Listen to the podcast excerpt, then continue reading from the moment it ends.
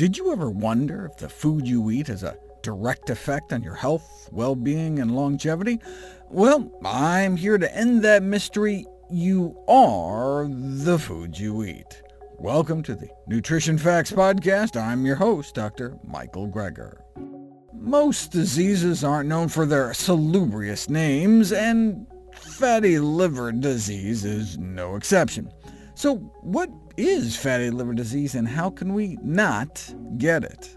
Non-alcoholic fatty liver disease is now the most frequent chronic liver disease thanks in part to our epidemic of obesity, now even seen in children. As many as nearly 78% of obese children may have fatty liver disease. Why do we care? Because a fatty liver can progress into fatty hepatitis, which can cause scarring and liver cirrhosis, which is bad enough without also causing you to develop liver cancer, too. OK, so what's the source of the liver fat in fatty liver disease? There are three main sources, the excess sugar in our diet, excess fat in our diet, and the fat spilling over from your own excess body fat. How do we know excess dietary sugar is bad? Because it's been put to the test. Because if you randomize teens with fatty liver disease to a diet low in free sugars, meaning added sugar and sugary beverages, they experience a significant improvement within eight weeks. Given this new data, Liver Journal editorial read, a strong argument can be made that we are beyond any period of uncertainty about the harmful effects of excess sugar consumption, and that we must now act to inform the public on the health risks of eating too much sugar. How do we know excess dietary fat is bad? Because it's been put to the test. Randomize people to the same low-calorie diet, but one that's low-fat versus one that's high-fat, and within just two weeks, the low-fat diet decreased liver fat by 20%, whereas the same number of calories on the high-fat diet increased liver fat by 35%. On the low-fat diet, insulin levels went down about 15%, and on the high-fat diet, insulin levels went up about 15%. Low-carb and ketogenic diet advocates are always talking about how you have to eat more fat, less carbs to keep your insulin levels down, but the exact opposite happens when it's actually put to the test. Even a single high-fat meal not only increases liver fat, but also insulin resistance. Within four hours, your whole body insulin sensitivity can drop by 25%, so your body has to pump out that much more insulin. As the accompanying editorial put it, a single fat dose packs a punch.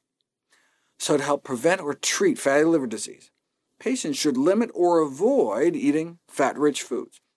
While more long-term clinical trials are always needed, right, based on current evidence, we would recommend a diet low in fat, notably saturated fat, so low in meat, dairy, and junk, and low in refined carbs, notably soda.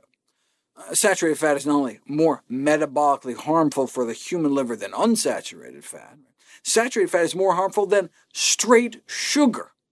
If you overfeed people with a thousand calories of saturated fat, like cheese and coconut oil, unsaturated fat, like uh, nuts and olive oil, or sugar, like soda and candy, overeating a thousand calories a day of anything isn't good for you, but the saturated fat increased liver fat 55%, significantly more than the unsaturated fats, with the candy coming in in between.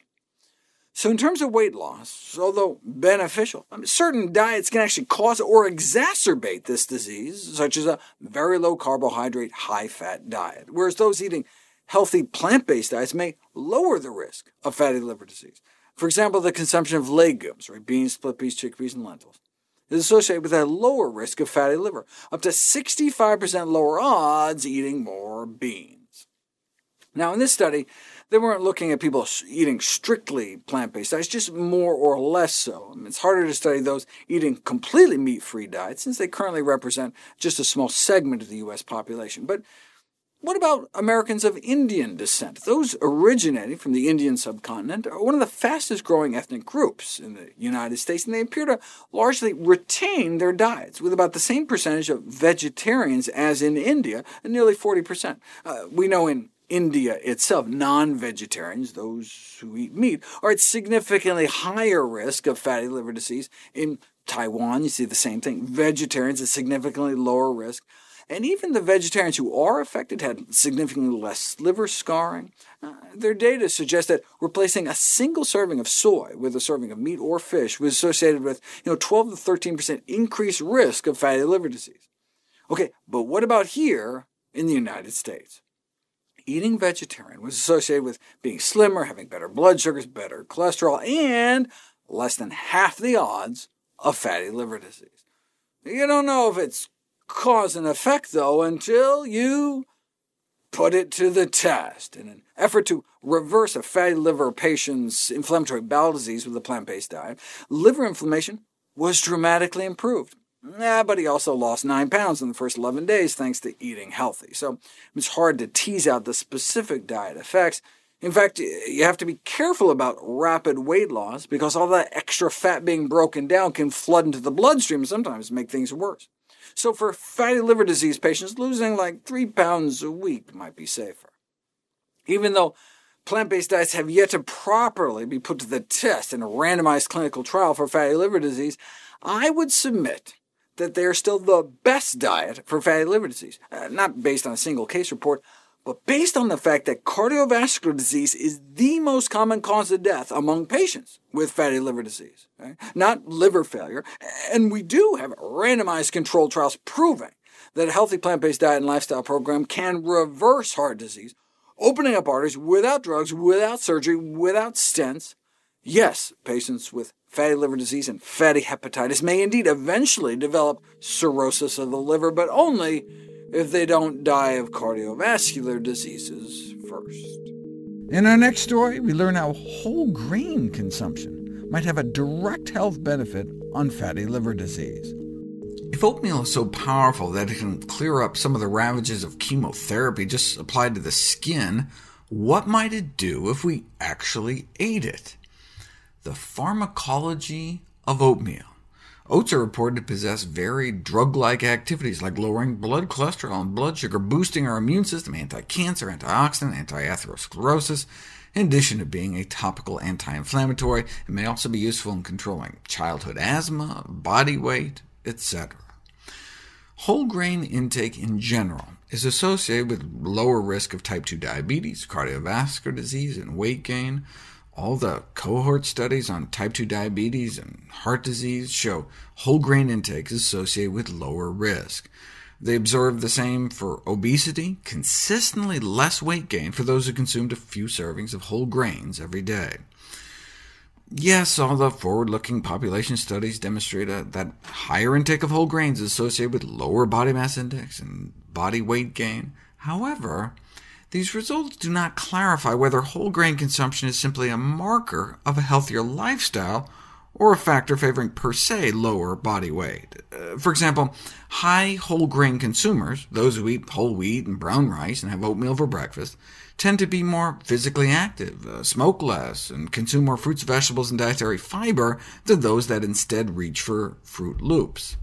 Uh, statistically, one can control these factors effectively, uh, comparing only non-smokers to non-smokers with similar exercise and diet, as most of the studies did, and they still found whole grains to be protective via a variety of mechanisms. Um, so, for example, in helping with weight control, the soluble fiber of oatmeal forms a gel in the stomach, uh, delaying stomach emptying, making one feel full for a longer period, which helps with weight loss, and uh, then there are other effects in the small and large intestine. So it all seems plausible that whole grain intake does indeed offer direct benefits, However, only results from randomized controlled intervention studies can provide the evidence of cause and effect. In other words, the evidence is clear that oatmeal consumers have lower rates of disease. But that's not the same as proving that if we start to eat more oatmeal, our risk will drop. To know that, we need an interventional trial, ideally a blinded study where you, know, you give half the people oatmeal and the other half fake placebo oatmeal that looks and tastes like oatmeal to see if it actually works. As you can imagine, this has not been done until now. Double-blinded, randomized trial of overweight and obese men and women, and almost 90% of the real oatmeal uh, treated subjects had reduced body weight, compared to no weight loss in the control group, a slimmer waist on average, a 20-point drop in cholesterol, and an improvement in liver function. Non-alcoholic fatty liver disease, meaning a fatty liver caused by excess food rather than excess drink, is now the most common cause of liver disease in the United States, uh, found on autopsy in up to 90% of obese individuals, and can lead in rare cases to cirrhosis of the liver, cancer of the liver, and death. Now, theoretically, whole grains could help prevent and treat fatty liver disease, but this is the first time it had actually been put to the test like this. A follow-up study in 2014 confirmed these findings of a protective role of whole grains, but refined grains were associated with increased risk, so one would not expect to get such wonderful results with Wonder Bread. Finally today, we look at how to avoid sugary and cholesterol-laden foods to reduce the risk of our most common cause of chronic liver disease. In the documentary Supersize Me, Morgan Spurlock eats exclusively at McDonald's for a month, and predictably his weight, blood pressure, and cholesterol go up, but so do his liver enzymes, a sign his liver cells are dying and spilling their contents into the bloodstream. His one-man experiment was actually formally replicated. A, a, group of men and women agreed to eat two fast food meals a day for a month, and most of their liver values started out normal, under 30 here for men, but within just one week, most were out of whack, a profound pathological elevation in liver damage. What's happening is NAFLD, non-alcoholic fatty liver disease, the next global epidemic fatty deposits in the liver can result in a disease spectrum from asymptomatic fat buildup to NASH, non-alcoholic steatohepatitis, uh, which can lead to liver scarring and cirrhosis, which can result in liver cancer, liver failure, and death. It's now the most common cause of chronic liver disease in the U.S., affecting 70 million Americans. That's like one in three adults. And fast food is a great way to bring it on, since it's associated with the intake of soft drinks and meat. One can of soda a day may raise the odds of fatty liver 45%, and those eating the equivalent of 14 chicken nuggets worth of meat a day have nearly triple the rates of fatty liver compared to like 7 nuggets or less. It's been characterized as a tale of fat and sugar, but evidently not all types of fat. Those with fatty hepatitis ate more animal fat and cholesterol and less plant fat, fiber, and antioxidants, which may explain why adherence to a Mediterranean-style diet characterized by high consumption of foods such as fruits, vegetables, whole grains, beans, is associated with less severe non-alcoholic fatty liver disease, perhaps because of the anti-inflammatory and antioxidant effects. Uh, maybe because of specific phytonutrients, like the uh, purple, red, blue anthocyanin pigments in berries and grapes and plums, red cabbage, red onions, radicchio. These anthocyanin-rich foods may be promising for the prevention of fatty liver, but that's mostly based on Petri dish experiments. There was one clinical trial that did find drinking a purple sweet potato beverage uh, seemed to successfully dampen liver inflammation, though. A more plant-based diet may also improve our microbiome, the good bacteria in our gut. The old adage, we, are what we eat, may be changing to we are what our bacteria eat. And when we eat fat, uh, we may facilitate the growth of bad bacteria, which can release inflammatory molecules that increase the leakiness of our gut and contribute to fatty liver disease. Fatty liver disease can also be caused by cholesterol overload. Uh, the thought is that dietary cholesterol found in eggs, meat, and dairy oxidizes, and then upregulates liver X receptor alpha, which can upregulate something else called SREBP, which can increase the level of fat in the liver. Cholesterol crystals alone cause human white blood cells to spill out inflammatory compounds, just like you know, uric acid crystals in gout. Uh, that's what may be triggering the progression of just plain fatty liver into serious hepatitis. The accumulation of sufficient concentrations of free cholesterol within fatty liver cells to cause crystallization of the cholesterol, uh, one of several recent lines of evidence suggesting that dietary cholesterol plays an important role in the development of fatty hepatitis, fatty liver inflammation.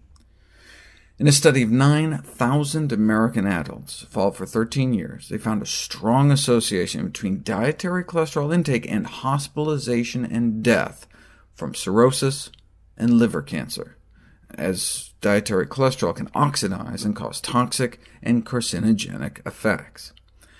To limit the toxicity of excess cholesterol derived from the diet, the liver tries to rid itself of cholesterol by dumping it into the bloodstream, and so by measuring the non-HDL cholesterol in the blood, one can predict the onset of fatty liver disease.